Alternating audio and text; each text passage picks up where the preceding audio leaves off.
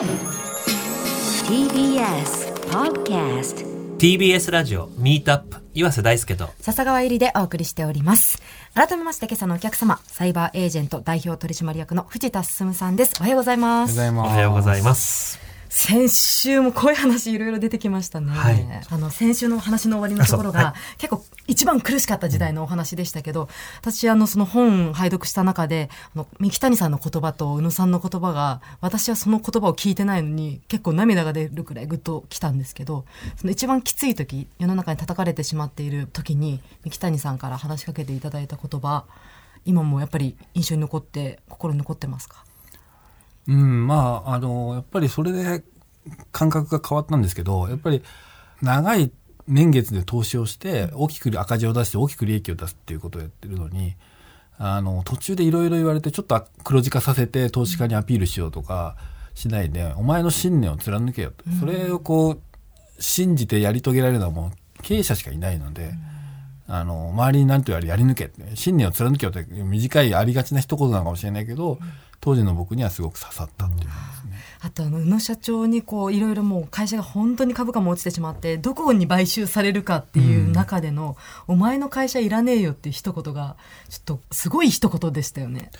まあ僕が置かれてる状況を宇野さんよく分かってたので、はいまあ多分ギブアップと、えーいう顔をしていったら逆に突き放されたっていう。まあ買えばもう宇野さんも100億利益が出る案件だったんですけど、はい。宇野さんに買ってくれと言ったらいらねえよと言われたと。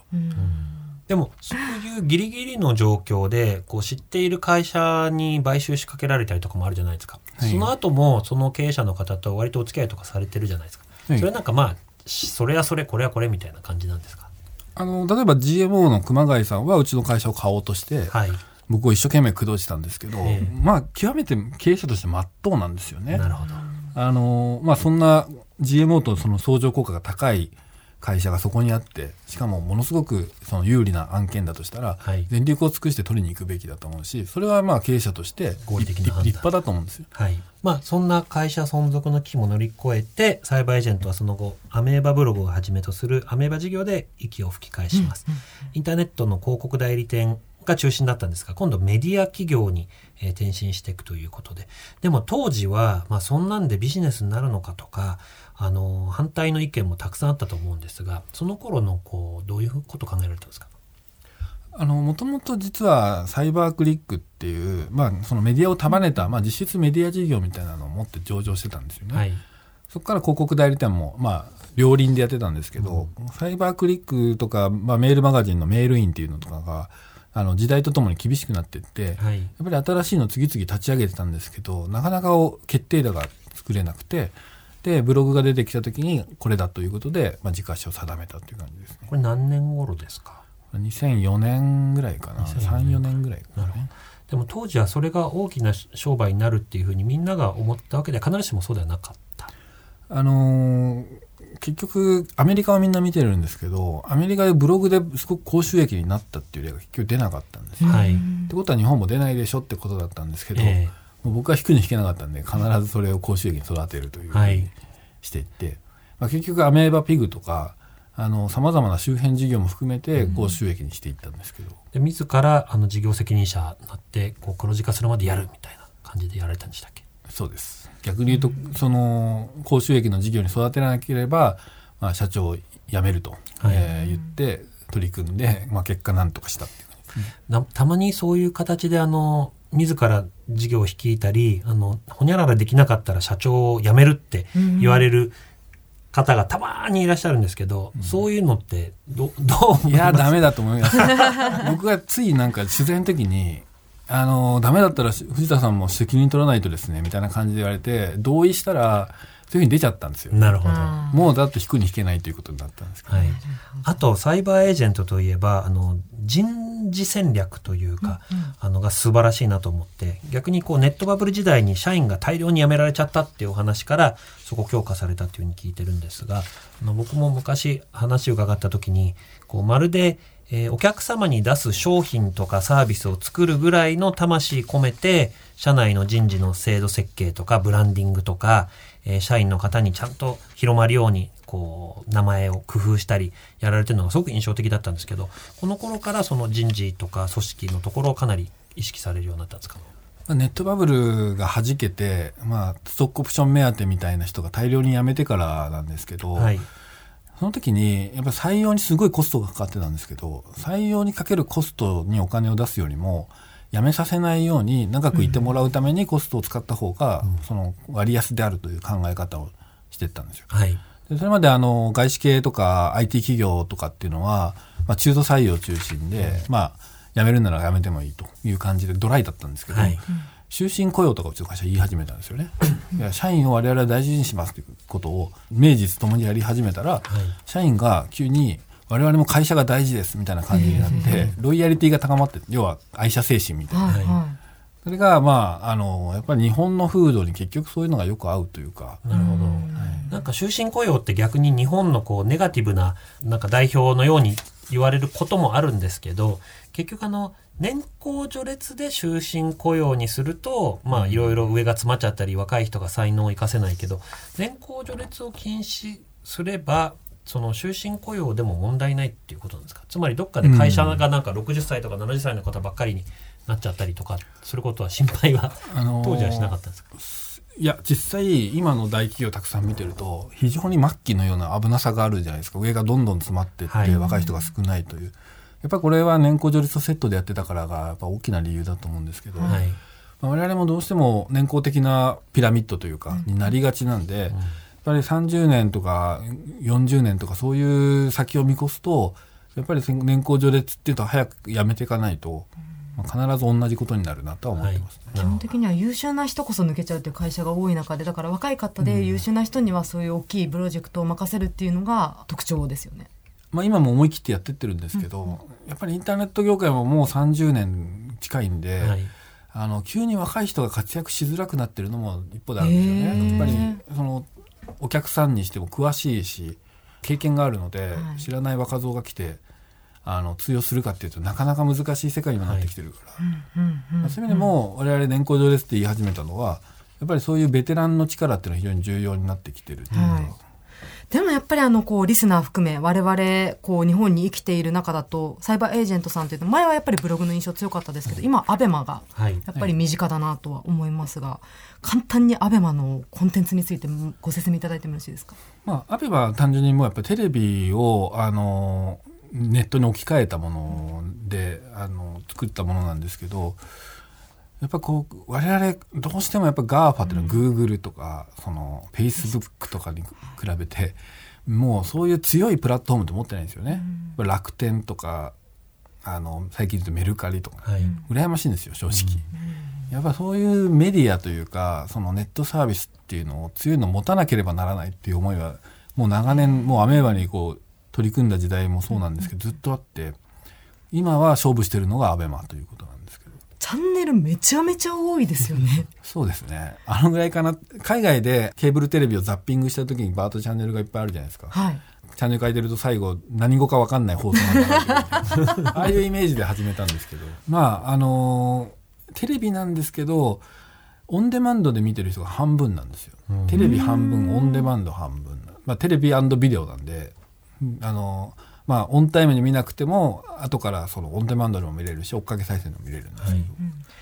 だから D リーグとかフェンシングも、はい。あのお世話になってますけど、はい。はそういうなかなか地上波で放送できないけど見たらめちゃめちゃ面白いスポーツとか。そして一定の視聴者が必ずいるんですね。はいうん将棋とかすごいですよね。あの将棋とか麻雀とかそういうアニメとか非常にその強い分野っていうのはあるんですけど、はいなかなかやっぱり本当にその野球とかねサッカーとかもうその強いコンテンツってのはまだ持ててないんで、まだ今5年なんですけどやっぱりそういうの持ってどっかで飛躍したいとは思ってるんですけど。やっぱりあの一つ成功の秘訣は既存のテレビ局と組まれたっていうことなんですけど、はい。ここはどうやって説得されたんですか？まあこの TBS で言うのもなんなんですけど 僕あのテレビ朝日の番組審議員っていうのやってて、はいやっぱネットフリックスが日本に来る時にあのテレビはどうすべきなんだっていうのが議題になった時があるんですよ。はい。その時に、まあ、早めにその、テレビを、ネットも抑えなきゃいけないということを話してるうちに、やっぱりそういう技術の、技術的な企業を買収するか、まあ、なんとか自分で作るかみたいなこと言ってたんですけど、はい。そのアライアンスするっていうのもああるはあるんだけどそういう会社ないなと思ってたんですよ、まあ、我々がやりましょうかってことになったっていうはい感じなんです、、なるほどなるほど。でもあの年間200億円の赤字なんて言われてるんですけど、はい。これはあの今どういう思いでやり続けてられてるんですか？今5年やって、まあ、少しずつは減らしてはいるんですけど、はいあのやっぱりメディアっていうのはもう視聴習慣なんで、長くやっぱりあるラジオそのテレビっていうふうにこう朝起きたら新聞っていうのはもうやっぱり相当時間かかると思ってるんですよね。はいだからとにかく長く投資できればできるほど勝率が上がる事業だと思ってるんで、もうやっぱり何と言われても粘り抜こうと思ってるんです。いつ頃習慣化するんですかね？いつかをいあのいつかっていうのは言ってないんですけど、はいとにかく長く投資をするために粘ろうというで他の事業で十分収益を上げてあの投資を続けるとそうですねいう感じなんはいですね。いろいろなね、ミートアップデーが人生の中である中で、やはりあの方とのつながりはかなり深いかなと思うんですが。あ健丈さんですか？はい。あの、まあ、現当社の健丈徹社長とは、まあ、協調2冊出してるんで、はい。まあ、あの政策を通じてかなりやっぱり思考とか考え方とか、やっぱり業界、はいこういうテレビとかコンテンツ業界との関わり方っていうのは非常にまあ学んだというか、どちらから一歩近寄っていらしたんですか？なんかまあ30代になってすぐ僕出会ったんですけど、最初から仲良かったんですよね。何だったかちょっとよく覚えてないんですけど。でも、本好きというか、まあね。まあ本が好き、コンテンツがそもそも好きだったので、はい。でもタイトルがやっぱりあ熱量がすごいですよね。憂鬱でなければ仕事じゃないが一冊目。絶望しきって死ぬために今を熱狂して生きろ。どちらかというと藤田さんってこう温度低くて安定してるイメージなんですけど、健丈さんのこの熱量に圧倒されたりはしないですか？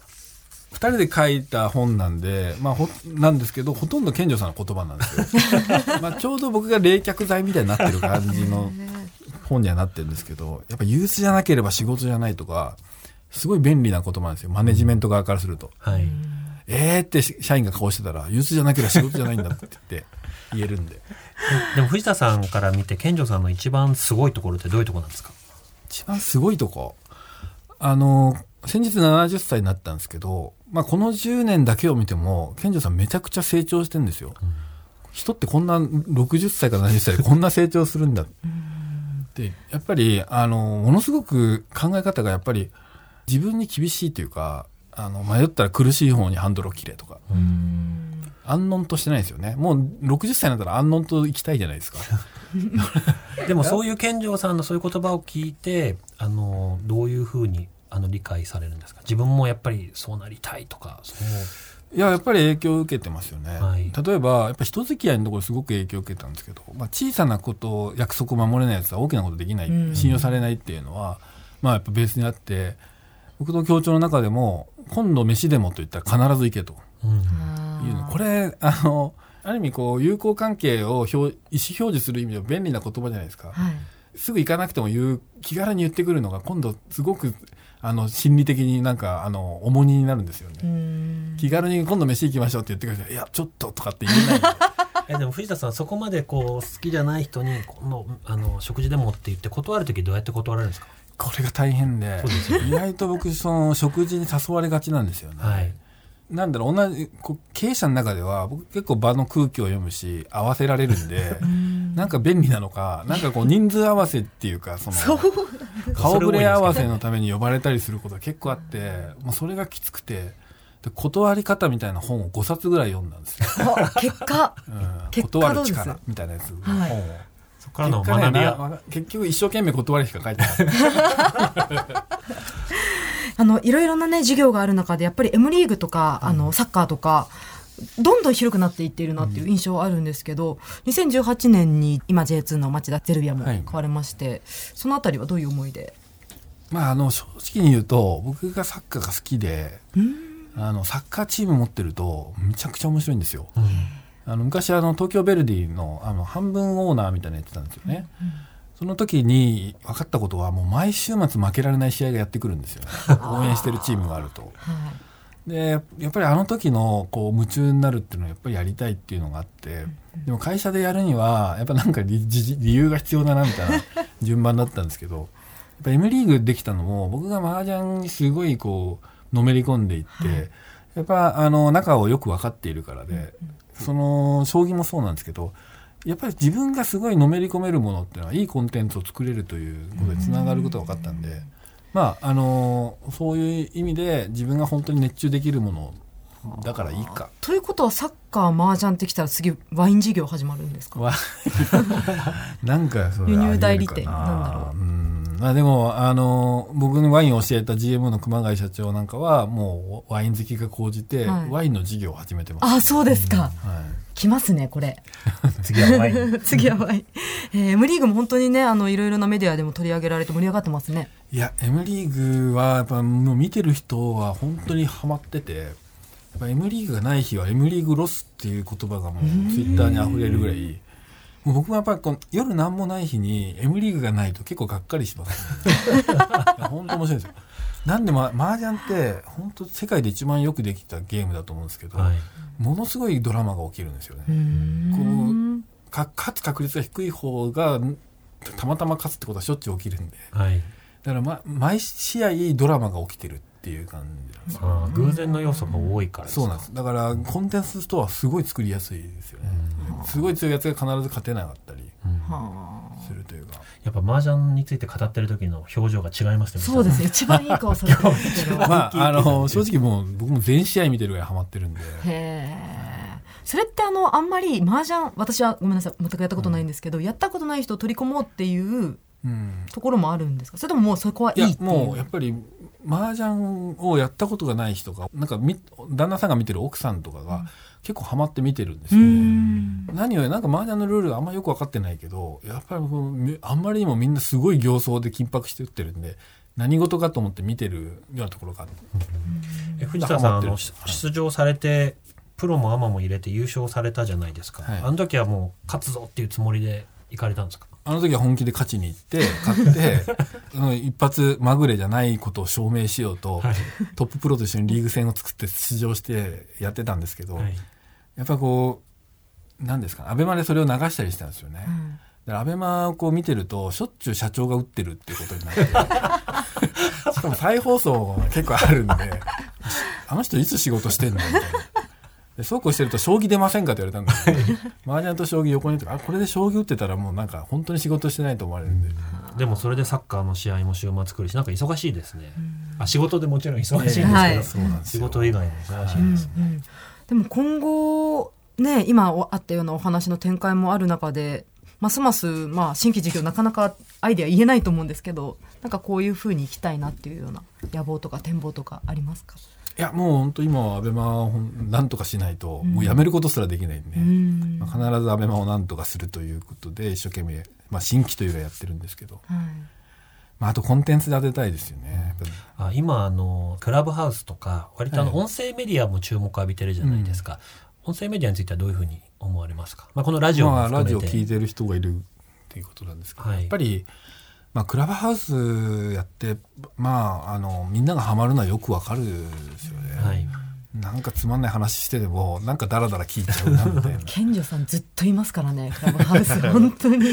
結構ねあの健丈さんだからってことないですけど年配の人がハマるメディアなんだなってのは。層が広いですよね、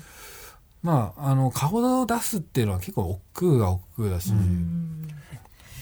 なるほど。ちょっとごめんなさい。2週にわたって出ていただきはい。どうどうでしたか？藤田さん大丈夫でしたか？いやいやテンション高く喋りました。いやすごく収穫ありましたね、はい。我々も。本当にありがとうございます、はい。えということでサイバーエージェント代表取締役の藤田進さん2週にわたりありがとうございました。どうもありがとうございました。ーありがとうございました